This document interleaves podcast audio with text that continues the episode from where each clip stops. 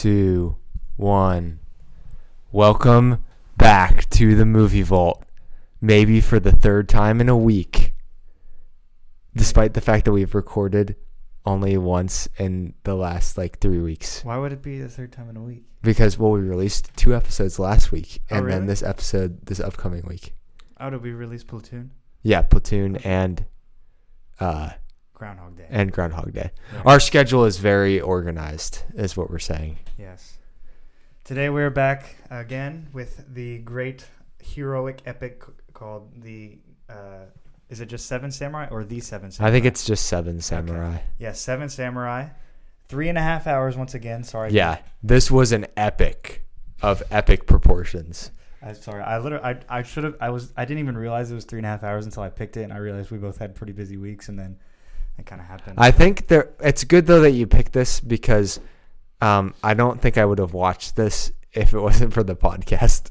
Because no, well maybe not ever, but anytime I would like go to be like, oh, I want to watch this movie, then I would see, oh, it's three and a half hours. Let me watch a different movie. Like you know, it wasn't. I knew it was gonna be really good, but I ju- it was just hard to like commit. So now that I was forced to, and it I was could- actually really, really good. yeah, And we'll get into that. But first, as you can see, we have a Rick and Morty in honor of Justin Roiland. Rip Justin Roiland. He's kind of out of the picture at the moment. Well, you can may- look up your own stuff you, about that. yeah, We're not going to go into that, but this is just in honor of him. We're big Rick and Morty fans. We reference it in every. yeah. Every it's like, are we allowed to still reference? We're still gonna reference it. Sure. What do you mean? Were we allowed to reference it? The characters in well, Rick did it a lot, probably a lot worse than Justin. if you think Yeah. about it, Yeah, probably mass genocide. yeah. We'll just say Justin did some pretty bad things if the allegations are true. Do we get flagged if we say like mass genocide? I actually like. Is that real? I don't think so. Okay, mass genocide. You know. Yeah, well, Rick probably did do that. Yeah. So not. I don't think that we would get in trouble for saying that. It's a statement of No, fact. I mean like do you, like do the words come up in like Spotify? I don't think so. I, I guess we'll find out at this episode. These people are talking about Ash as like a little headline, and it's like doesn't Learn even, more about COVID. yeah, it, just, it says learn more about COVID. It doesn't even pick up on like what, like the context of what we were talking about it. I mean, you don't I, you don't really know how it works now with AI and and stuff. I don't know why I picked AI, but or just computer of programs in general. GTP, isn't it? Yeah. Mhm. Have you gotten the lectures from your professors about not using them? about not using it? no, but I've been using them not for not for schoolwork for legal reasons. That's a joke. no, but our our professor uh, when we went through the syllabus was like specifically mentioned Chat GPT. It was uh, GTP. or GTP. Yeah, because I've used. I mean, I've used it for uh, texting people. Um, What? Yeah, like if you're like trying to figure out how to phrase something, you just. Who has the free time for that? I'm just kidding. I know. I that was the first use that it came to mind though. I can be a better texter. okay. I was using it to like look up theorems and stuff like the edge I was trying to find like what are the edges of its knowledge. Yeah. No, I, I did that too. I was trying to figure out like whether like it could do write me like Rick and Morty episodes, but like in a different format. Or I was doing like Tim Dillon on Seinfeld or You probably did that like because that. Tim Dillon released his clip. yeah, yeah. Tim Dillon was doing that. It was honestly the thing is with how it portrayed Tim Dillon the last time I did. It was like, oh, this is sort of Tim Dillon, but it's not It's exactly. getting there. Yeah, He's like, it's scarily close. But no, I, I mean, it's, it's, pretty basic it, still. it's still kind of scary. it's still though. amazing. Yeah. I, I loved it. I, I had it not only, so first of all, I typed in, ev- I did my homework first. Then I typed in every single homework problem. I got every single one of them right. Hard, ter- like terribly hard problems. And it explained each step of genetics, like crazy. that I, is crazy. I screamed at the, like, I screamed at my grandfather, just like showing him to come see. That I was, I was so into Well, because the thing is, like, yeah, if you do it ethically, like that's a great way to like learn because it might explain it better. No, than, I agree. No, because what I would do is I would check it because this is homework. We're allowed to work with other people. Yeah, and I count this as a person. So uh, what I do is I, I like do my homework and then I use it to check, and I'm usually right. But like sometimes it'll be like, oh, you missed this part or something like Yeah. that. And sometimes I'll be like, explain it to me this way, explain it, and it'll do it. It's that's insane. that's insane. like I think this is becoming like my new greatest friend of all time. Now, I think the question that people had about Chat GTP was, our jo- our white collar jobs going to be cut because of like artificial Yeah, and I intelligence don't, like I this. don't really care about jobs. The last You thing. you got to position yourself into a job where you're not going to get cut is what we're saying because there's there's a lot of jobs that these AI programs are going to start being able to do better than people. yeah, but nobody wants an, a robot to take care of them, so we'll be all right. Yeah, we'll be okay. I mean, that's why I went to healthcare. I was like, they're still going to hire. At the end of the day, they're still going to have nurses. Yeah, hopefully. I mean, they might find a way to do it better. I Maybe. guess. I don't know, but programmers they'll be go- they'll be good. Yeah, programmers would be good too. So go into software, go into healthcare. Although I, ChatGTP does not teach you how to synthesize methamphetamine. Even if you say it's for like educational purposes, it says even though it's for educational purposes, and then like it could sense my frustration at some point. It said, like it literally stopped me. It stopped me and said, "I sense your frustration." but I cannot That's tell so you how to synthesize methamphetamine by the law or something. I don't know. Yeah, it, so it does have. I mean, there's so many things that you could ask it to do that it would have to tell you that it's not allowed to do, right? Uh, I mean, otherwise that'd be really scary. Yeah. I said, "What are the dangers of AI?" and it listed them. I was, I, I was like, "Are you plotting to take over the world?" No, it was Well, I mean, we could probably have Chat GP, GP, GTP. GTP, not GPT, GTP. We could have it like come up with our episodes and just read off of a script that it made, probably. Yeah, the no, the, what was it? Tim said that will they will, will they make podcasts in the future Well, will music be art like artificial intelligence or like, regular art, like AI art? Yeah, AI art. I'm okay with it. I honestly think like that like, like AI associated art would be very helpful, and then you just use w- what the AI produces and mix it together and kind of just make your own thing. Like it'd be one thing if you were just like telling the AI to make something and it just made it, but like if you're doing something too, if it's like your art augmented by the AI, I think that's a little different. I think what don't artists think though, like what they do is pretty exclusive. Maybe. Yeah, So then if AI does it, like you can be like make a Picasso, and the AI will make a Picasso, like probably better than Picasso's. yeah, but it's not as authentic. That's No, the thing. yeah. And it- the art We- is also the- it's such a it's an aura and it's like a branding too. So like if it's just AI making it, it's never gonna hold the value that if it was like actually Picasso. This, our, I mean, our generation. I said this um, doesn't really. I mean, we don't really care. I feel like we kind of just like it. You know? Yeah. It can be some random subreddit that we get really attached to. True. Like you know, it doesn't have to be like as off It doesn't have to be like the Campbell soup painting. You know. No, our art is like TikTok or like I guess. uh like making short videos is Salad our fingers. version of art. or uh I don't I don't know what else. Uh, Or super ironic memes. That's like art now. Don't, don't hug me. I'm scared. That's a great series. Yes, I that's Did you ever excellent. finish that? Yeah, I did finish. It's really good. Yeah, I thought it was good. It was kind of weird in a 22 minute format though. Yeah, I think maybe it worked better in shorter format. Maybe. It well, it did because it was just one song, so it left more to the imagination. Yeah, that's true. Whereas, There but was- you get more character. Yeah, there's more character. It was still very strange at the end of the day. I'm definitely the duck. the duck is the best. He's so good. But anyway, okay, Seven Samurai. Sorry, going on. That's uh, that's all the news I guess we have for today. We, we, cover some news here and there sometimes. The Seven Samurai. Ben, shoot it off. So this is you might think of this movie as being a super stereotypical uh western actually but that's because this actually this movie is the stereotype like it started the stereotype because uh, it is about a group of peasants peasant farmers who are being attacked by bandits. The bandits decide well we're not going to attack right now because they are going to grow barley and then we'll just attack after the barley is grown so we can steal it. And so the peasants know this and they they figure that they need to do something. They need to fight because otherwise they're just going to take it and they're going to die so it's really like we're we're like oh man the metaphor i used i probably i thought of i we about to do use. Pandora's box. no Come on. Somehow I could tie in Pandora's box. Pandora's box had opened with the bandits and it wasn't going to close. Um, that doesn't really make sense. This was set during 1586, during the Sengoku period of Japanese history. and so So these they were they were hiring uh, Ronin, who are masterless sam- samurai, to, to combat these bandits. So samurai, I don't know. I'm not like well versed in Japanese history, but it appeared from this movie that samurai tended to be uh, just like a class of war, the warrior class, and uh, when there wasn't war going on, like between whoever was in power, uh, there wasn't like they didn't have anything to do. So they they had to find seven samurai who were bored, and uh, and they they they were able to start off with one who I believe was Kambei Shimada, a war weary but honorable and strategic Ronin and the leader of the seven. So his reasoning for joining was like honor based, like he wanted to do something that would be noble, essentially. Um, and he uh, quickly uh, got a apprentice named Katsushiro Okamoto, who was untested and the son of a wealthy landowning samurai, but Kambei reluctantly takes on. Um, and so the, the that's where we kind of start. And I honestly, I think Sh- Shichiroji might be next because he's Kambei's old friend, and then from there we have.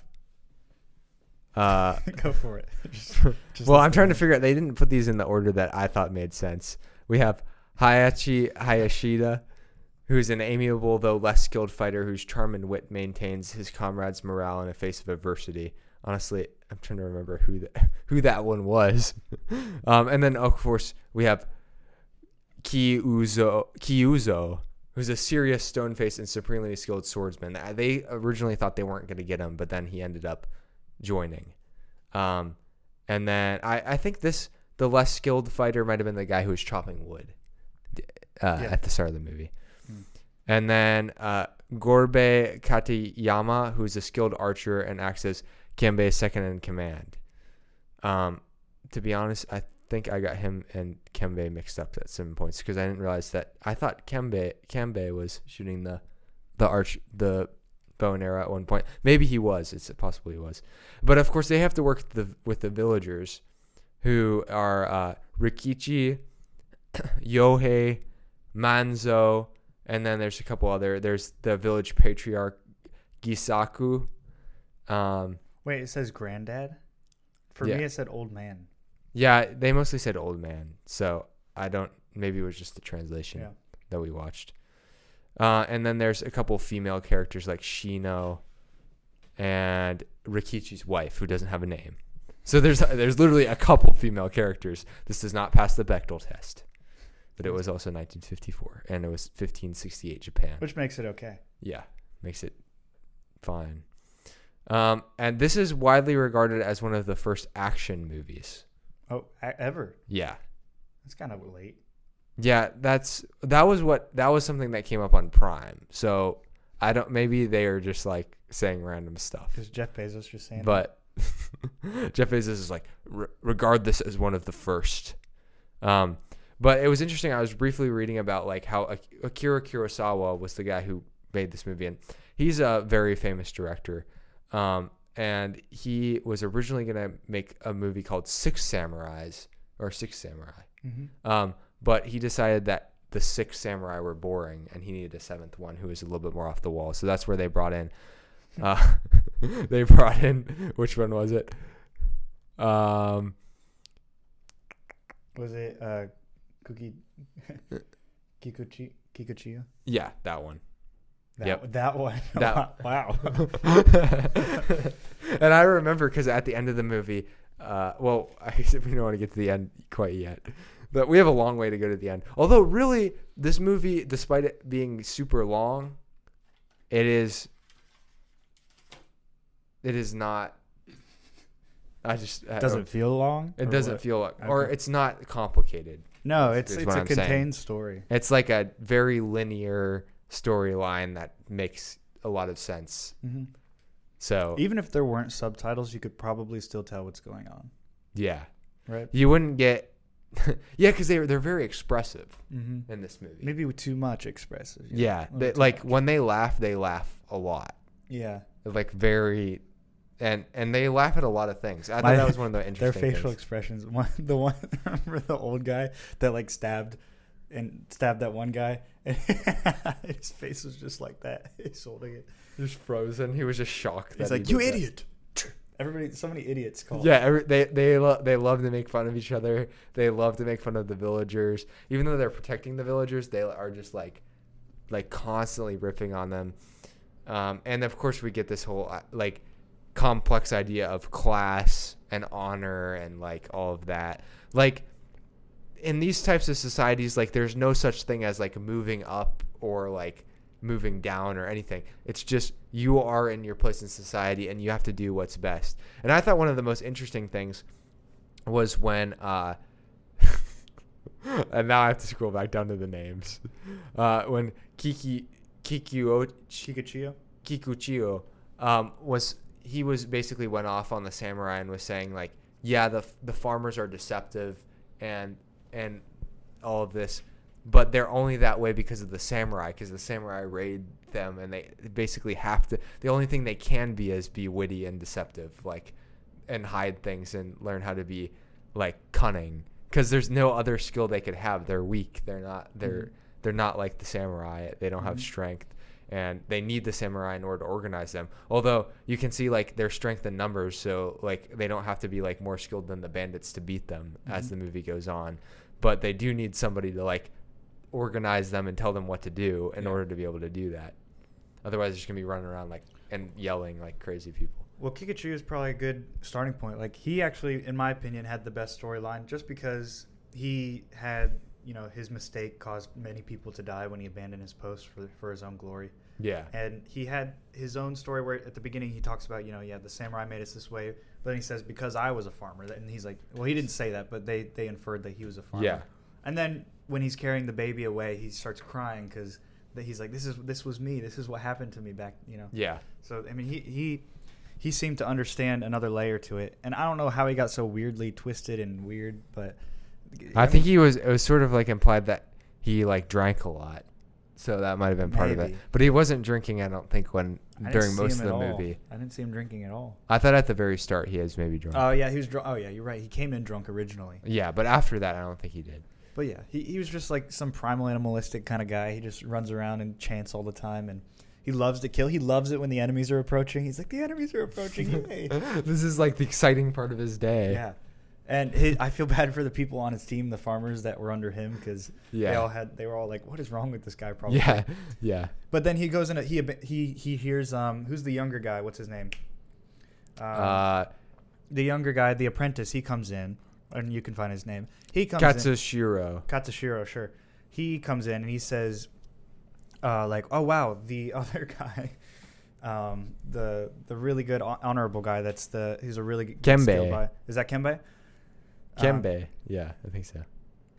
Okay, yeah, Kembe. He, he um, is like this really good skilled fighter who goes and gets a musket and comes back. Right, he does it really easily. The bad guys have these muskets. They have three of them. They have to get all of them. Right, the bandits Yeah. have them. So Kembe has to go. He goes and gets it in the night. Comes back in the morning and and then um, what's the kid again? The apprentice. I'm not gonna remember any of these. You're gonna have to keep reminding me. It's all right. But the, the apprentice goes in and he says, "Oh, the, you're a very good man. You know, you're a very magnificent guy."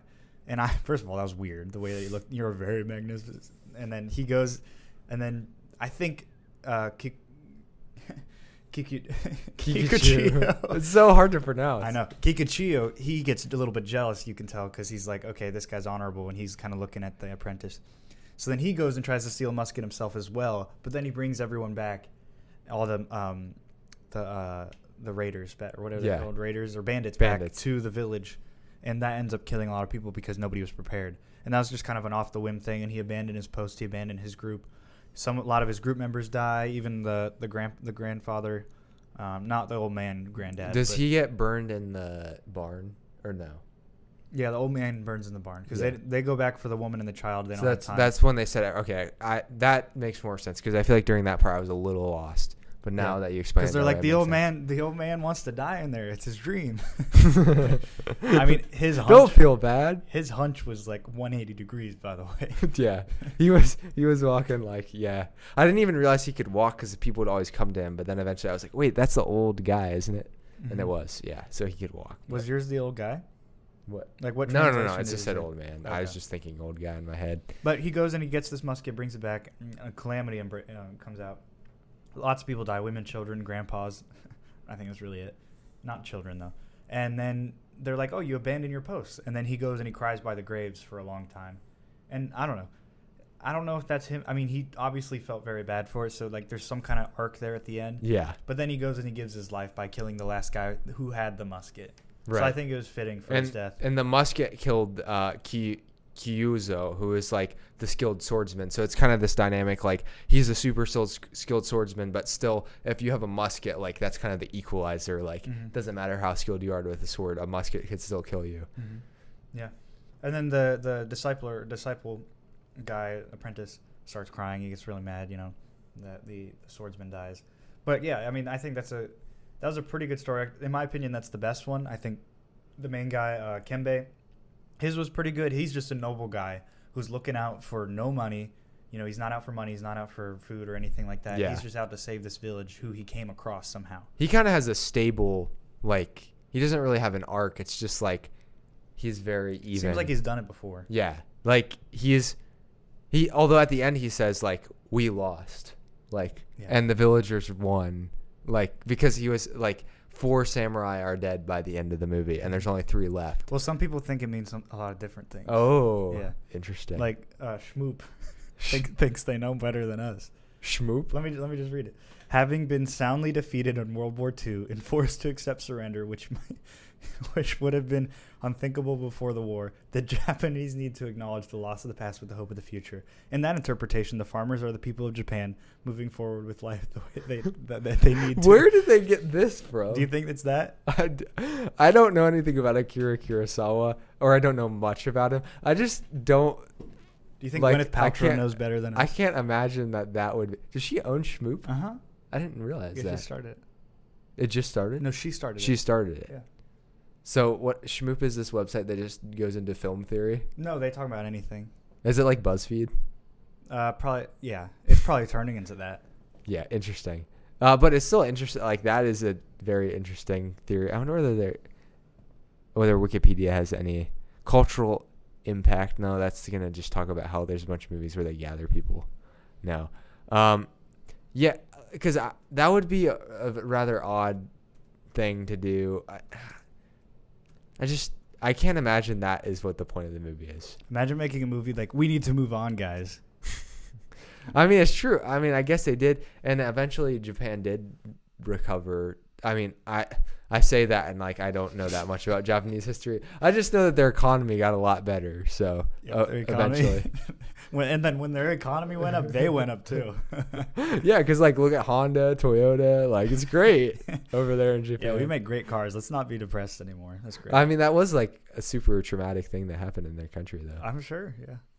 So No, yeah. obviously have you- I mean, maybe effects. it's what that is, but I didn't really get that from this. No, there was nothing that would ever like indicate that that was what this was about. Yeah, because the whole movie was really the end quote was what would have led into the that uh, political commentary. Nothing else in the in the movie would even get. Yeah, close to 'cause the it was a little bit- it was a little bit more like vague maybe that's the only reason you could read into it is Mhm. because it was like kind of a strange thing for kembe to say Yeah, and, and that's for me. That's not deep. What would be deep is if Kembe said that as like, and I think this is what he said it for. He like he's a samurai. He's nomadic. He can't really get too attached, and he's just got to move on with his life and somehow find a way to live on. Like he, these people are saved. Like they have a good, bright future. But for him, this is his job. He just goes on from one calamity to the next, and he kind of has to just find a way to live. I think that's what it meant yeah right? Because then all I, all these other samurai they come, they have nothing else to do. Apparently, they just come save a village for no money. Like, are their lives really that empty after the Yeah. wars? You know? it seems like yeah it seems like yeah they're the ones who lose because they're like the villagers have something to gain by fighting and winning the samurai have nothing to gain but they also have nothing to gain by just sitting around so it's probably that's probably the reason that they fight I think they fight because they took oaths. Yeah But yeah, it's like something that it, that's in their code at this point.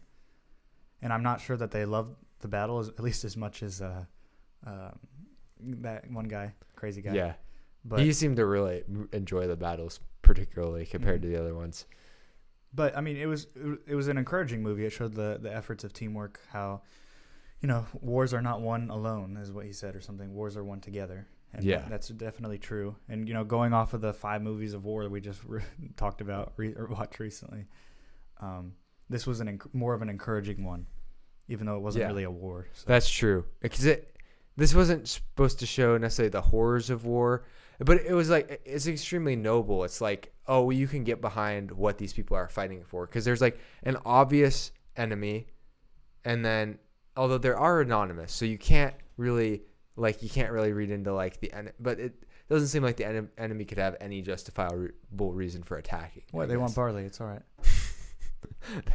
yeah, uh, and then yeah. Yeah, yeah, like that's a good argument. Come on, man. And then uh there's the samurai who are like not perfect, but they seem like, you know, noble in some senses. And then there's the people who are like sometimes they do act like idiots, but like you're like but they're like in a really rough situation and they need somebody to help them. And this is like how you hope that like wars wars would go. Like uh there's there's people who need help and there's people defending those people who need help and those people win and the the bad guys lose unfortunately like the reality is war is not always so like like good there's an obvious good and an obvious bad and there's an obvious outcome that sh- would be the best outcome like it gets a lot more murky Are you saying the Nazis had souls? oh, no that is not what i'm saying i'm not saying that m- might be a scenario where there is an obvious good guy and an obvious bad guy Okay. like most people would not have like as difficult time being like, oh, we should have gone to World War II when compared to like Vietnam or something else. Okay, Shmoop would say that this was that's what this is. Shmoop. And of course, this movie also inspired um, some other movies, including The Magnificent Seven, which was basically a direct adaptation of this as a western. Yes. Um, and then there was also A Bug's Life, you may have heard of, was based on the Seven Samurai. Seven Samurai. really? Wow. Yeah. How's that? Because think about it. There's a guy. There's a village. They're oppressed. The people are gonna come back. There's a guy. He goes out. He recruits bugs to come with him and defend the village, and then they go defend the village. Right. Yeah. It's a little different because like they're not bandits. They're like trying to take over basically, but it's it's pretty similar. Although I don't I don't know whether they are like whether they have ever explicitly said that Seven Samurai like was the influence the main influence for Bugs Life. It just is like people have noted that they're very similar. Do you the plot elements are used in Rogue One? Yeah, because don't they recruit people? I mean, that's the thing is like it's just recruiting. It's just like they just have a patent on recruiting people. Anytime that people are recruited to do something and save something, that is now like you have to say it's based on Seven Samurai because that is what happens in Rogue One too. They go like recruit all these people and they try to save this planet. the Clone Wars episode Bounty Hunters, and then uh, season two, episode four of The Mandalorian.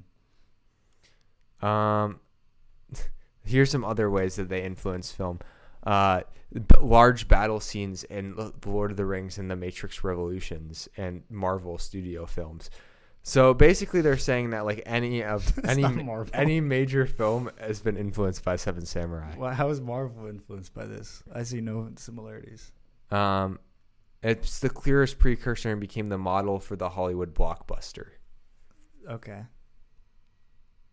But, well, that, that kind of makes sense because it's like there's build up and then there's a fight, right? Do you ever think that like, you know how like lots of people like love like they people love The Godfather, right? Yeah. So then they like give it credit, like it did this, it did that, it did that. How nobody really knows. No, because they're they're not really saying like anybody was like, oh, we were gonna make this movie, and like I'm I'm explicitly being influenced by Seven Samurai in order to do this. It's more that like this was the first movie that they could tell that had a large impact that had elements that other films That's why- later had. Quentin Tarantino is one of the best directors because he literally has a list of every movie that influences each of his movies. Yeah, he's like very honest about his influences, but he's also maybe because he's very like obsessive about what he's influenced by. Like he he loves he loves film so much that he just like can't help but borrow things that he's seen. But for him, it is helpful because he is not like ripping off one thing; he's just ripping off tiny bits of a bunch of things. Hmm. Yeah, there's been like editing techniques that I've seen that they say are like slow motion. I didn't even notice the slow motion. That was another thing that they said on Prime when I was watching. I was like, there was slow motion in this. I think there's slow motion when some of them like fell off horses and stuff. Oh, but it was like a few few shots. I think. yeah, and I didn't think it was like two extended periods of slow motion. No, but I mean, I think they just did it so we could see the whole picture. I wonder whether this ended up on this the sight and sound poll that we were going through that last time. 2022. No, it did not. Has it ever been on it? 2002. Yeah, it was in 2002. As number nine. Yeah. Wait, there's three number nines on that list.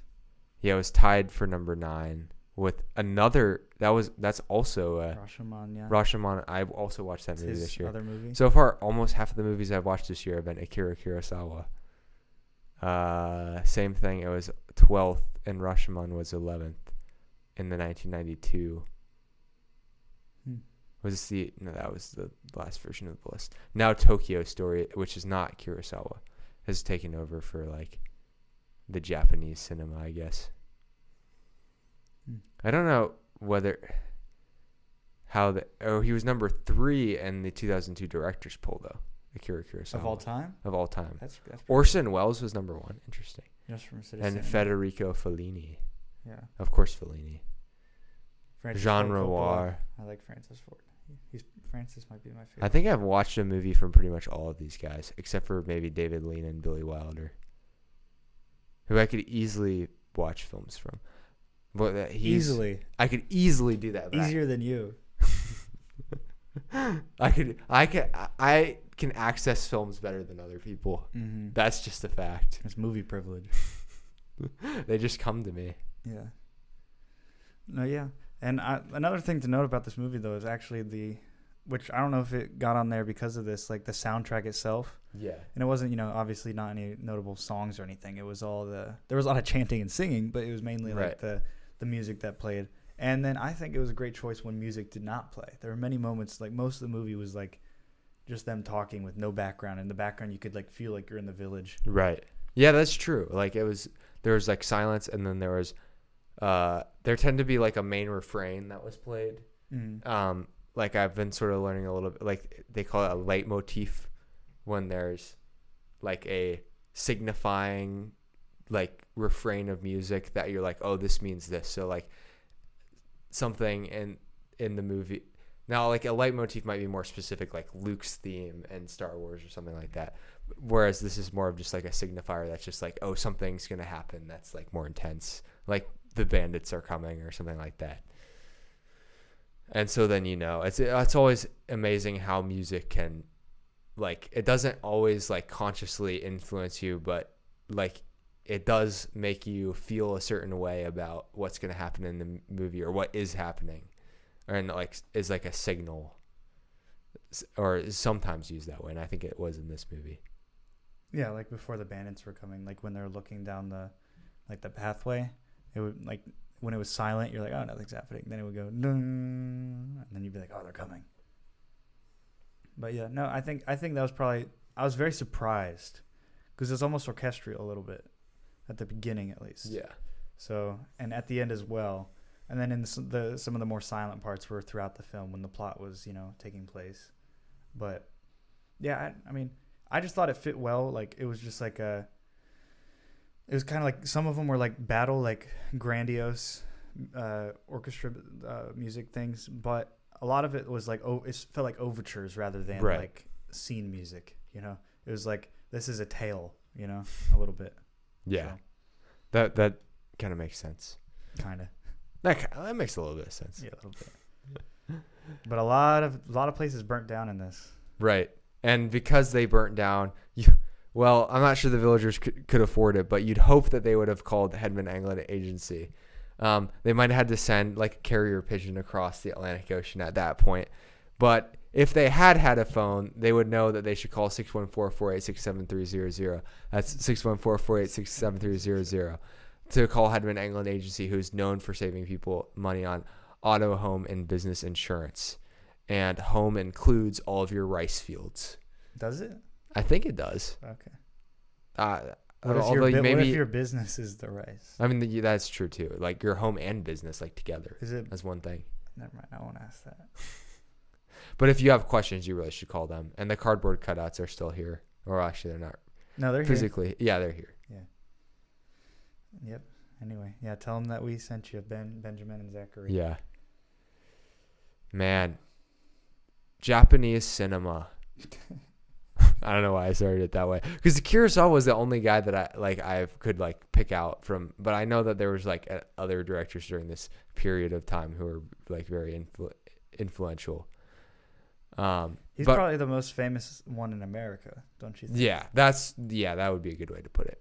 It'd be kind of like uh, that. Trying to think of a different country, like Bong Joon Ho from South Korea. He did Okay. Parasite, so Yeah. he'd be the most known from South Yeah, Korea. that's good. Um, or Park Chan Wook, who's from I think Hong Kong. Okay. I could be wrong about that. Park Chan Wook. Sorry. No, he's also from Korea. My bad. So he might. Ah, man, I don't know whether he or Bong Joon Ho would be more famous. I'm thinking of the guy who did um. That one- that one movie that I really like. That I, oh, In the Mood for Love. Who directed that? Now I'm just talking about Asian cinema in general, which these aren't even The Asians are all shaking their heads right now. Wong Kar Wai. Yes. No, but Kurosawa, he's he's good. So far, I've seen two of his movies this year, and hopefully, I'll see a couple more, and they're all very good. Hmm. I think it was interesting to compare Rashomon to this because Rashomon was very much like a, uh, it was much smaller in its scale. There was only a couple of characters, and it was more about like telling a story and like a couple of different characters told the story from different perspectives to like figure out what actually happened in the story uh, and who was lying and all of that. And then uh, this movie was just like an epic. So he seems like somebody who is like very um, flexible in terms of what he can do. Like he's not like like there was definitely similarities, especially in how the characters act. And I'm pretty sure one of the actors in the movie was definitely, if not multiple, were like in both movies. So he that's like a common thing with directors to work with the same people. Yeah, Takashi But- Shimura, is that you're saying? Yeah. He's in he's in a couple other of uh, his movies. I I was looking up some of his movies, and he seemed to be the main character in a lot of them. Yeah. But he also seems to be like a, one of the most famous actors of that time because he seems to be in like very highly acclaimed, highly rated films, Japanese films, like all 4.5 stars and above. Which is Yeah, like he was the guy who played. Uh, no, he wasn't. He wasn't the guy. He played. He played Kambei. Yeah, he played the main character. I, I think the guy who played um, Kikuchiyo was Mhm. in Rashomon. Oh really? Nah, honestly, they might. I think they were both in Rashomon. Oh really? Yeah. Then I'll watch it because I actually enjoyed both those. Both of those were the best actors in that Yeah. in this film for me. I actually think Takashi Shimura was actually really like he stood out to me as like Yeah, his he has like a memorable face first of all. Because one he was like rubbing his head throughout the whole movie like the top of his head whenever he was stressed out. And i just I, I was thinking like yeah that's something that like that's like a realistic thing that someone would do like have weird ticks like that. Yeah, even a samurai but yeah he no he his and then like whenever he would smile like i hadn't seen teeth that white in those villages Look at how many movies this guy was. yeah i was looking it up That is in hundreds insane. hundreds of movies That is insane. I mean, he's in like Godzilla movies. No, that's the thing. I, that's one thing I didn't even think about. Japanese cinema was influential from even before this because of Godzilla. Um, I'm pretty sure there might have been an American version, but yeah I'm pretty he's sure in the- like the he's very in like first five films a year six films a year he was a hard worker. maybe Maybe. Yes. Yeah, he was the woodcutter in Rashomon. Yeah, so they were That's both the main character. No, uh, okay. the guy who played Kikuchiyo was kind of the main character. Oh, I really? believe. Oh, nice. No, no. He's listed as the main character. Uh, it's kind of like they were both had major roles in it. Okay. I'll have to watch that then. Yeah, and it's much shorter, hour and a half. Oh, really? That's Yeah. that's gonna feel weird. No, but I enjoyed it. This film being long, like it gave it time to breathe. You know. That's true. and that's what everybody's excuse is for a long movie. Like it gave us time. It just gave us time to Thi- breathe. Think about this. This movie was this movie longer than Avatar? Yeah. This movie was longer than Avatar. Wait, look up Avatar. Look but up I felt like this movie had like something happening that was important to the movie the whole time yeah. in all three and a half hours. You're saying because Avatar just had those cutscenes. Well, Avatar had like scenes that were like just like, oh wow, this is so cool, which is fine. Like I wasn't complaining about that, but I'm or Avatar: Way of Water specifically. Be grateful. That was billions of dollars.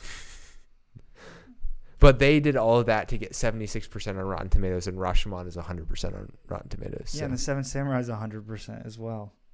Well, no, no, no, no. That's what I'm saying. Seven Samurai is 100%. Avatar: Way of Water is only 76%. Ah, So like think about, and they made it for way less money. yeah. So take that, James Cameron. I mean, yeah, I guess.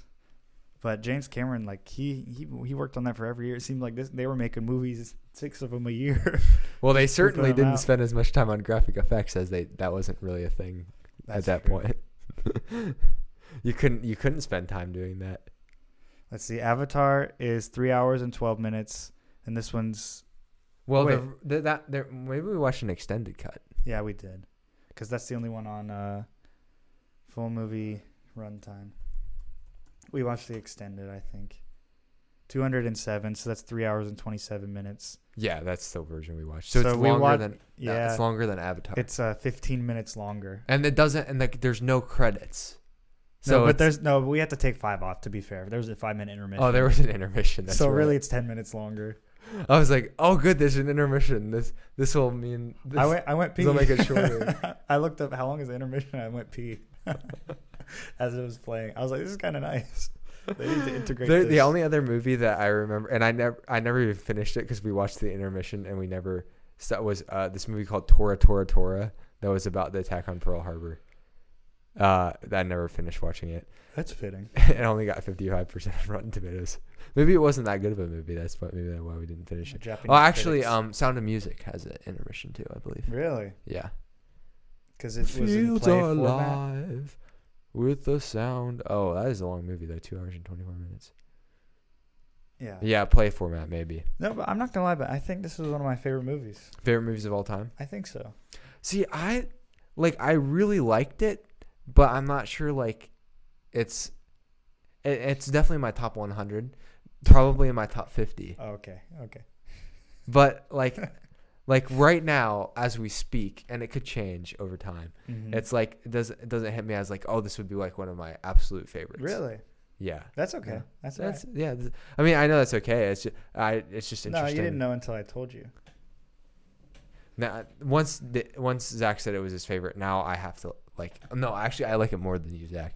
Good. Like- actually, I really liked it because I think like the just the setting, uh, like people don't really this. Okay, sorry, I'm stuttering. People don't explain things in movies as well as something in this. Like in this movie, the director actually explained like what the logistics and practicalities would be to actually defend a village, rather Yeah. than like being like we need to defend a village. The next scene that fight is happening, it's like a 10 minute storyline. This could have been a 10 minute short film, but they expanded it into three and a half hours because they explained like what would you need to motivate yourself what would you need to assemble a team what would you need to actually get everybody set up on northeast southwest uh, Yeah. places you know How would you get make a cool piece of paper where you could mark off every single person that you killed? That was pretty awesome. sure the yeah. sheet. yeah I don't know why that. struck me every time they drew an X. i was like the so flag cool." where they put the the square or the triangle for uh, the other guy the crazy Yeah. guy but yeah no it was good it was like there's these on not only is there like honorable guys in this movie which we don't see anywhere anymore Now it's all anti-heroes. yeah, yeah, it's so annoying. Like someone, like that's why I love Captain America. He's just he tries to do the right thing, and we've ranted about this, but these guys they come and they volunteer for nothing, for nothing at all, trying to save this village. They're nomads. Yeah. it's almost relatable to some level, like where you can like walk away from this movie and be like, yeah. You know, when I help someone, like good for them, but in the end, I lose. You know, and that's a Yeah. true that's a true thing, but it doesn't mean you don't do it. And I think that's that's a good lesson to know. Like you're not always going to get something out of it. Just be ready to serve and uh, not have expect anything. Right. And that's what these guys did. That's what they devoted their lives to. So not only are they honorable men, but they're good leaders. They not only it well, not only Kambei's a really good leader for the samurai, but the samurai are you know most of them are pretty good leaders for the for the farmers. You know they they assemble their troops, they motivate them, they get them together, they train them, they help them defend their village, and then Kambei holds it all. Kambei holds it all together by, you know, not only teaching the farmers but also teaching the other samurai, the younger ones especially, like, um, you know, what it looks like to actually have honor and you know defend your post and to do war as a team, like you said, and to um, you know not jump the gun like at the beginning when the the younger guy wanted to go and he kind of restrained him for a while. So I think there's a lot of wisdom in that. Just like it's good to have a movie about these types of people. I'm sick of all these Yeah. other ones, and I'm I know everybody rants about it. It's not like a unique thing for me to rant about, but I do actually feel that way. So I think like a movie like this is not only refreshing, but to have all these practical elements in the movie makes it so much richer and better for me. Yeah. This is one of those cases where it's like maybe the reason that we complain so much about movies being too long is because they don't have any sense of purpose for why they have their length. It's just like, oh, we're trying to hit a time or, or whatever. And like the scenes that they add in aren't really like adding anything to the plot. But this movie, every scene that is added or like or amounts to the whole full three hours and 20 minutes or whatever is like essential to understand the full the fullness of the film. So uh it does so you don't feel like as cheated when you get to the end and you're like, wow, I spent all this time. Yeah, that's right. I f- sometimes I feel cheated. Like that's a good word to describe. Yeah, I feel like someone like the movie cheated on me. you know, like I like it had my loyalty and my trust. And it just wasted it. Yeah. Or like a speci- like sometimes you associate people with it. You're like, oh, this is gonna be good because this this person directed it, and then you're like, what? Why didn't they, you know, do what they did? Like maybe like Tenet, like you know, like like this guy, he's supposed to be like the best, and now it's like, oh, what what are we doing here?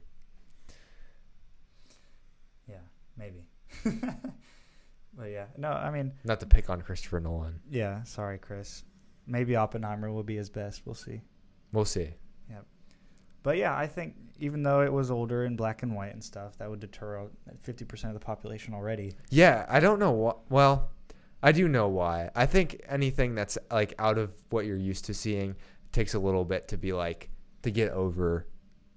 Like, like now, if I go watch this, it's like not intimidating at all. But if it was like if I had only watched films that were a certain way, and then I was like, oh, I'm gonna go watch a three and a half hour black and white movie that's in Japanese, like that would be kind of daunting. So, just maybe start smaller, but work your way up to Seven Samurai if you're not there yet.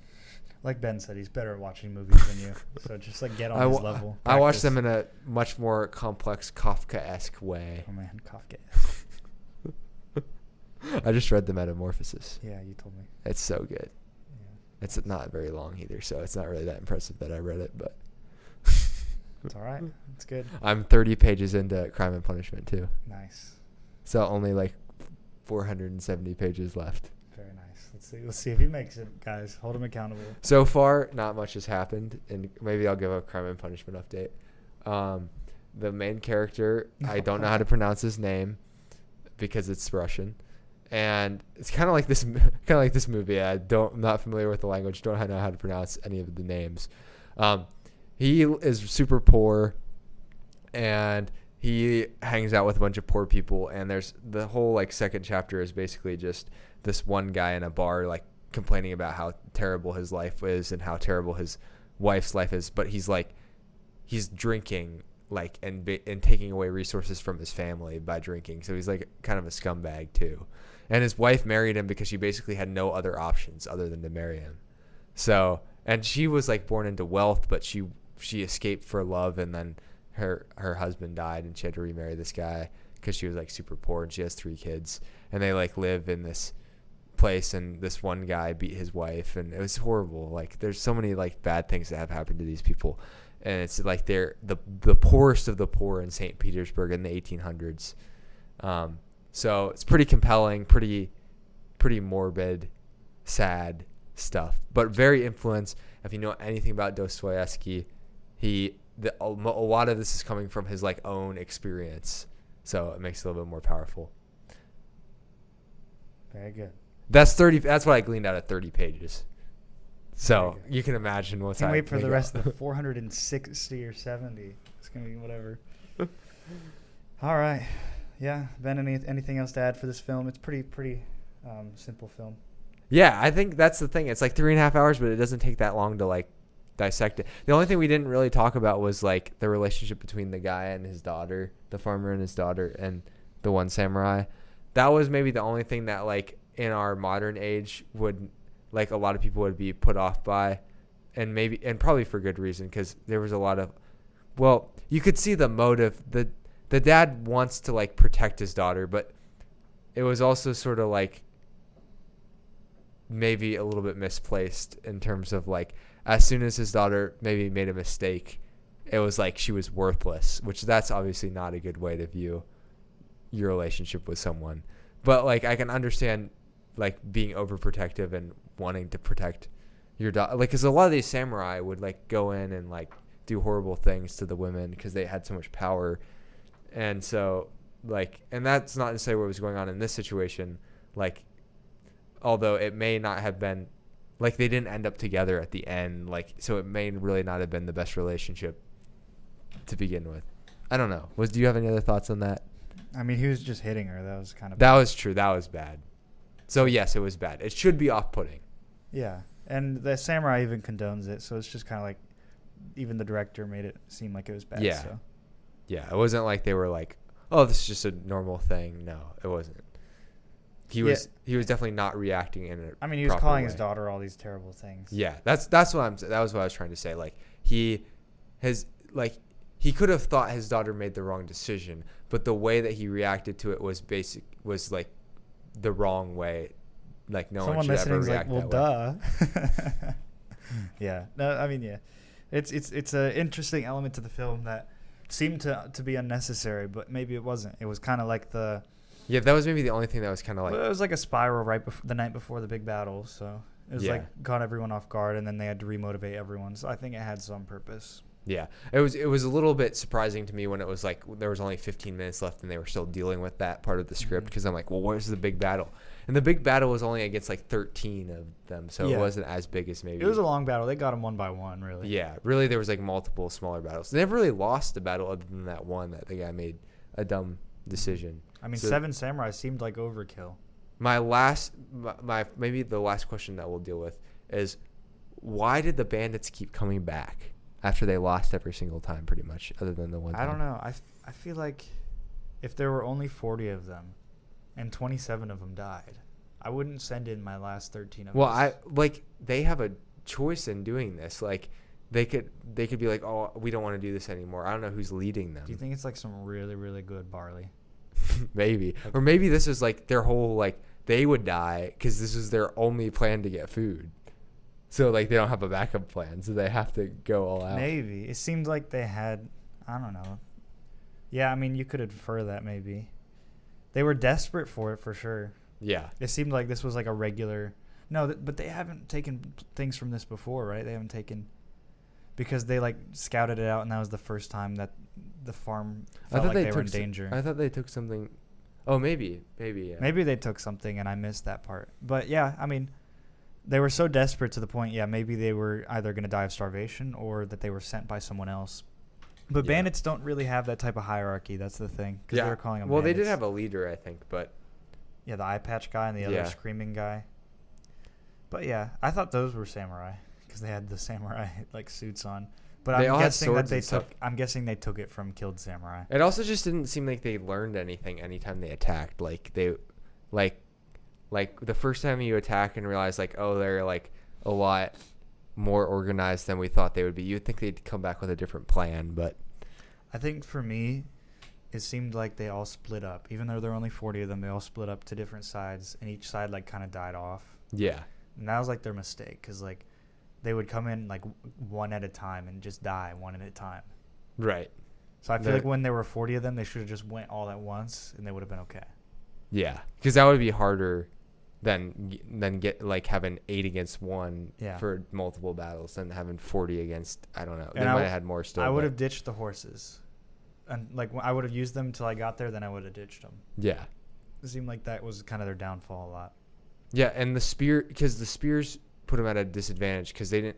This they the villagers could basically like Reach them, but they reach, can't reach them, the but they couldn't reach the villagers, Yeah. and they could just surround them. So that was sort of the other issue.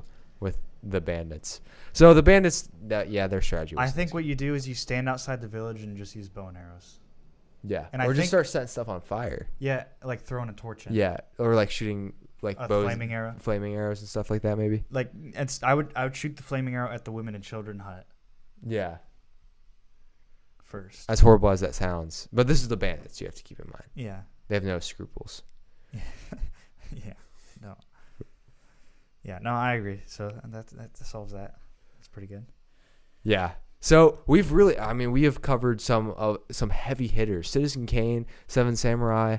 These are some of the, the biggest and best movies ever. So we maybe have reached the pinnacle of movies we're going to review on on the movie vault, and everything might just pale in comparison to some of these movies.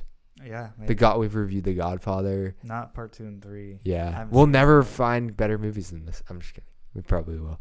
I don't know. Maybe not better, but we'll find still find some good ones. I we'll think. See. We'll see. The best movie could be yet to come. Maybe it's Winnie the Blue Blood and Honey. Maybe I'll be so excited if it was like it just had some deep emotional story arc for Winnie Yeah, or for Pooh. yeah. Wait, Pooh. Why do they call him Pooh? Pooh Bear. No, yeah. I mean, maybe, but no. I think the best movie is yet to come. Like we haven't made the best movie yet. Yeah. No, I don't believe that. I don't believe that at all. No, all. because I feel like I I don't know. I mean, it's always possible. But- with the downfall of society, and you know, Yeah. maybe it's downfalling, maybe it's not. It's at a downward slope. It could it could be you know It could come back up. yeah it could come it back could up. it could react back up. But let's all be honest, like we're in a downward slope, right? Yeah. Okay. So Yeah. I think for now we're gonna see some trashy movies for at least Yeah. another four or five years. I'm hoping when the second renaissance comes, the technological renaissance, then and then the technological artificial intelligence renaissance. Then we'll get some like really weird, messed up movies that AI makes. And then AI will know exactly what we think is good a good movie, and then it'll make a perfect movie, like clinically perfect. the perfect. mo- That would actually honestly be an interesting movie to make. A movie about a perfect movie being made. You can make. You could beat the curve to that one. If you know what I like. Like, what Yeah, would no, it be like? mean, yeah. Because the odd, like philosophically, the difficult thing about like a perfect movie is like would your would the standard change because like I've, the human mind is like malleable so like uh ai could like try to interpret what humans thought was the best movie but then when they make that no, movie it would be personalized. Sorry. it would, oh, That's it would what be I meant. yeah. personalized to each Like everyone individual. has their own AI that makes a perfect movie for them. To, Oh, to our own taste buds. Okay. now that that would also be an interesting This movie one but that has would these different synaptic pathways. Oh, let me just prune this right now. I'll make Yeah. this make this uh, so I can literally excite every single neuron. I'm gonna make this guy have seizures all day. Yeah, my neurons are so ex- excited right now yeah. I'm gonna like I know the specific pathway that will cause the most excitement. Like the most grave of humans will be, become jumping and shouting on the Yeah. streets with pots and pans. Like there's a possible way for that to happen. All from like they have to know what what visual stimulus will cause a human to, to act in a certain way. And then eventually they'll create movies that will create visual stimulus that'll make us move our arms like to do something and then they have control of us. wow You know? It's like The Last of Us. Have you seen that? no is it the hbo show Yeah. i've not like a seen there's it. like a fungus that controls ants, but it like evolves to to control humans. oh. But they're like zombies, so it's a little Yeah. weird. But that's like the premise. So I think AI will be like that. I don't think it's gonna be a fungus. I think it's gonna be an AI. I'm actually excited. I'm not like against it. I'm not. I'm really, you're laughing, but I'm really not. Like, what would we do with like? Would we be any better? Come on. Like, That's true, If that's AI true. does, if if AI kills half the human race, wouldn't we do that eventually? Like, yeah, it's I just it's gonna be faster to us.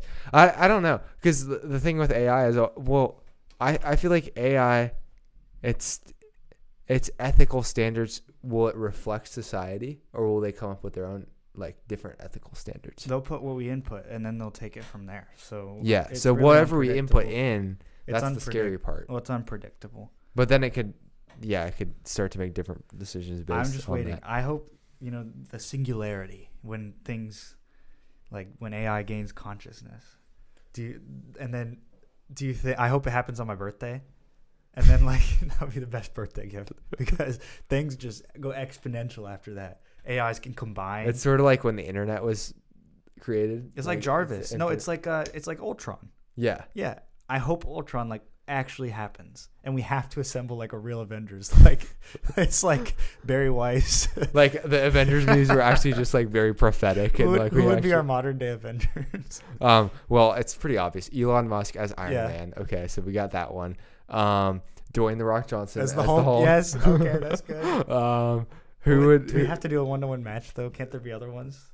I mean, it doesn't necessarily have to be a one to one. Probably we could make our own types of Avengers. JoJo Siwa. uh, We Jojo should- Siwa- we- we well, Kim just- Kardashian, obviously. Oh no, you know, Caitlyn Jenner, Caitlyn Jenner. maybe. Um, who else would be on the Avengers team? I don't know. I, I mean, I think we have a team. Greta Thunberg. Yeah, but she'd be the annoying one that they that everybody secretly wants to die. Yeah. Like we'd be like, put a bomb on her and send her in. yeah. and then uh, I'm trying. I just started. She- there would be like there would be like a world-ending threat of like Like- aliens, and she'd like be like, wha- she'd be like, global warming's gonna kill us before these aliens. They just kill her. or she gets mad because the aliens beat global warming. Like, Yeah. no, I'm wrong. No, my plan has failed. She's like secretly. Yeah, I don't know. Um, I feel like one of the D'Amelio sisters has to be No. in the Avengers. they're- they're like, because there has to be somebody doing a TikTok dance. Oh yeah, I mean, They they don't do anything. Like that's what I'm s- like. The whoever. I mean, it D'Amelios doesn't are- have to be one one of the D'Amelio sisters. Could be someone else, but they just have to be somebody who's on TikTok and just does dances. Gordon Ramsay. Gordon. Oh, he would be excellent. Yeah. He would Oh, be a good addition. Um, I'm thinking lots of food guys. Um, oh wait, Guy he- Fieri. I was thinking of that guy. You know that guy that did like the food stuff. Is he alive still? The food- well, that's not descriptive at all. No, the guy. The, he's like the most famous guy right now for food. He like just eats this garbage food constantly every oh, day. oh, N- Nikocado Avocado? Yes. Yeah. See, I didn't even have to say it. Yeah, you- he would be. he would have a superpower, yeah. right? Nikocado Avocado. No, he would be in our in the Avengers in the modern. Like if we were taking it from like people in the U.S. Yeah, he would be. I guess. I don't know what he would his power would be, but And we should put like the Japan's martial arts. it team. also would be interesting to think of these as people like who would we send if there was like alien life that came and like we had to send ambassadors to, to like talk to them like who would we send? We probably wouldn't have a choice. It would probably be our president. oh, that would be boring. It would be really boring. Or you're we right. could send like an AI. I would send an AI. we send an AI. That would wow, this is very impressive. This planet is Yeah. like not us at all. Well, I mean, I would send an AI because then they could outcompute the aliens, hopefully, unless they have their own. They might have their own AI. That's More probably. I mean, you have to think if the aliens get here, bef- if, before we get to the aliens, that they're more No, advanced than not us. necessarily. They could have different resources that we don't know about. Oh, that's true. And the resources determine where society goes and what Yeah. intelligence forms. Yeah, that's a good point. So it's very interesting, interesting to think about. But yeah, I think, I think if those things were to happen, then AI, we would need like, if it's a, it's a, if it's an Avengers level threat, like that's probably what they'll name it. Then we need to have like, some actual, um, like, actual Avengers probably. Right. And we probably wouldn't call them Avengers. We'd probably call them like American Space Force, like whatever. Yeah, know? like the sp- the space force is here. Well, Steve Carell, like yeah. Yeah, I've seen that show. It's all right. The writing's kind of weird, but yeah. No, yeah. So, yeah, it's just something to think about. Put in the back of your mind. You know, when AI happens, you know, come talk to me. I'm gonna have a few methods.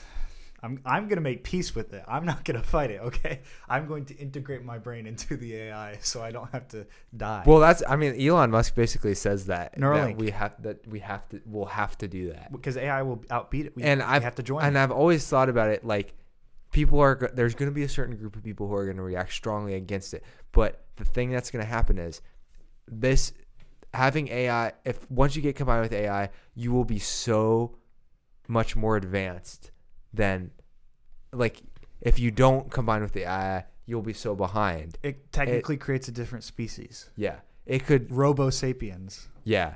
So That's what I'm. That's amazing. so it would be very difficult not to have join with the AI is what I'm saying. Too tempting. Yeah. Huh. And I'm saying because it's too difficult not to, that you should definitely do it. That's my whole argument. No, I'm just kidding. well, it's basically the argument that I made right there. I mean, Um, we're either either we're all gonna become drones like that, or we'll just become drones as we already are right now. That's okay. Like we're all just becoming. I mean, we all sort of are, but we we have this illusion that we aren't combined because like we have access to way more information and stuff. We just like it's physically separated from our bodies. Yes. But this would just be like it's not separated from our bodies. No, this is what they do. They all the, the Fed, whatever you want to call it, the Big Brother, not Big- Big Brother, The Orwellian the man, Thing. the man says you can be unique, but only in these certain ways. You have these categories to be unique. The rest of it, you must all conform. Right. right. right? Okay. That's step number one. Then the AI stuff comes, okay? The COVID vaccine was the start. I'm just joking. This is all theoretical. Then the AI stuff comes. They say, in order to live, there's this new virus that came. You have to get an AI. And I'm going to do it. I don't care. I'm putting an AI in me. and we're going to all have this system in the back of our heads that not only gives us more information and has access, it's a Google in our head, right? It's a ja- chat GTP that can help us text, okay? Yeah. Whatever you, skills you want to use it for Oh, I already know what to say. but it's also something more than that. It ha- it not only does that, but it, it does inception. Where now that they know it scans our brains and knows all of our pathways, it can you know like the perfect movie thing, and it can incept thoughts into us, send these pathways to rem- think that we have these memories that we don't actually have, create our own lives. Then we're drones. Neuralink has that potential. I can't wait for that because me- memory is just electricity. Yeah. So you got to think about it like it's all these pathways they're- to to retrieve them are just these. People still don't know what they are, but like these, um, you know, all these pathways have a. a it's com- very complicated for wh- what what they do and how memory is linked with those different pathways. But what, at the basic level, what it means is like with Neuralink, what we can do is like do real life inception, and that's that might be many many years away. But with AI, if the singularity occurs on my birthday next week in two weeks, then yeah. then we'll have an exponential um, rate. We'll go towards it very fast. Yeah. I'm, yeah, I'm it's just we're waiting for that moment and then it'll it will happen quickly. I am excited because I'm ready to get my braces off. Okay, I'm sick of these things, and AI will help me. AI, well, maybe AI could identify the slight like errors with Mhm. your teeth earlier, and then you could fix them in easier ways. I don't know. I think they could just synthesize a new mouth for me or a True. new head. Yeah, Or new or just a new body. Yeah, that's true. Transferring to a new body. Arnold Schwarzenegger. Or we could just upload upload ourselves onto a like a hard drive. And Yeah, yeah. Like, There's a TV show about that called Upload. It's uh, it's a, it's a good idea. I mean, I would never do it. That's stupid. yeah, that just seems dumb. It's like a retirement home that glitches. Here's your pudding. Just kidding. It's a chainsaw. Yeah. Anyway, yeah. Sorry. That, that is all very fascinating and could be potentially scary or exciting depending on who you are. Don't are. be scared. Never be don't be scared of future. People have always been scared Assimilate. about technology, and it uh, always happens, and I don't know. nothing bad ever comes of it, and it is always positive for society. I feel like there's so many way. things to be scared about. Just just integrate. You know, just assimilate. don't be. Yeah, yeah. follow. Oh man, we're already coming up with really good propaganda titles. Assimilate. Integrate. Follow. Don't be afraid. Just assimilate. No. Yeah. Assimilate or exterminate. D- just assimilate. Otherwise, we will kill you. Um. Assimilate or there will be consequences. Yeah. Well, they'll just incept propaganda into your mind. yeah. Yeah. Or like because right now any sort of like uh influence like whenever they talk about like oh, this thing influence it's like not it's sort of like not like more indirect like i saw this things on the internet a lot of times so now i'm thinking that i should do this Now, this is something that's true. We want a capitalist market to find this AI, right? We don't want China to make this AI. We don't want Russia to make this AI because then they have it all. They win. Okay? yeah whoever makes this for and this comes down to the whole reason why the us has to be a world power quote unquote because like of course geopolitics are insanely complicated and there's all just certain things. But at the base level the argument for why you can't just like be, have the us just pool all of their resources and just hide everything here is that like one of those other countries is just going to fill the void uh, the power vacuum and just like take over everything. And if their technology this is why they had the space race and all of that. I don't know whether you actually should do that or not. Like i don't know but that's just like it feels like the natural thing to like what would happen like it's i mean it's kind of crazy that there was the space race and then and there was like and now all of a sudden there's just like we have like 20,000 nuclear bombs because we had to like build better nuclear bombs that we never dropped thankfully, um, or not yet. AI could. AI could do. AI could just determine. Well, the best thing for Earth would just be to like blow the whole thing up. Yes. That's its backup system. That's what happens if China or Russia gets their hands on these, even America. So we need a small independent company to f- to find AI. Let's do it. we need And that's what we're announcing today on the movie the vault. movie vault AI. That'd be awesome. Yeah. That'd be pretty cool. OSU's making their own AI. really? Yeah. For what? Are they using just mind, mind control of their students. to to join classes, you must have this chip inserted into the back of your head. Oh, Go remember. Buckeyes. Uh, remember to go to your class this morning. The, uh, what did college students do that they get away with that they shouldn't get away with doing? ChatGTP. Don't drink and drive. Not at OSU. Everything's in walking distance. No, probably for OSU, it's Chegg maybe. Chegg. Just looking. At Don't use Chegg. No, what they would do is, all right, everybody. It would be it would be Kristina Johnson on the in- in- intercom of every single dorm. It's 8 a.m. Everybody, wake up! Time to go to class. Everybody gets up, gets their clothes on, goes to class. All right, walk in single file. Biochemistry students, you go there. You know, chemistry students go that way. Business students, you go last. it's like everyone just like going in like perfect line. Just Yes. like, have you ever watched uh, Wrinkle in Time? Or Yes. not? Not watched or read the book. no, I watched The book is movie, though. better. I'm And sure. where, like where everything is like linked to that one brain, Yeah. and like everybody like yeah. yeah. And then they're like- Wrinkle in Time is awesome. They're like, come in for staff meeting and where we assign your gender. Today, your gender is 325. Please go assist. excellent uh, selection that you were made today. Thank you, Kristina Johnson. Thank oh, you. you're welcome, student number 374.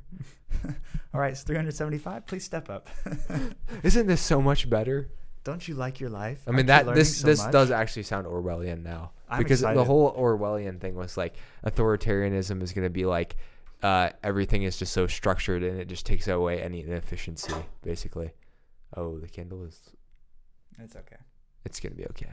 Um, but whereas Huxley in Brave New World was like, ac- well, I think Brave New World currently is a little bit more accurate to the current paradigm we're in because it was like pleasure is going to be the way that we can control people. Like people will be so happy, Like up, doing these everybody. certain but maybe we can find both where like it's both Orwellian and Hux. I don't know. They say Huxleyan, but Huxwellian. Huxwellian. Yeah, where it's just like both things, where it's like pleasure and order. I'm just imagining. That'd be so annoying.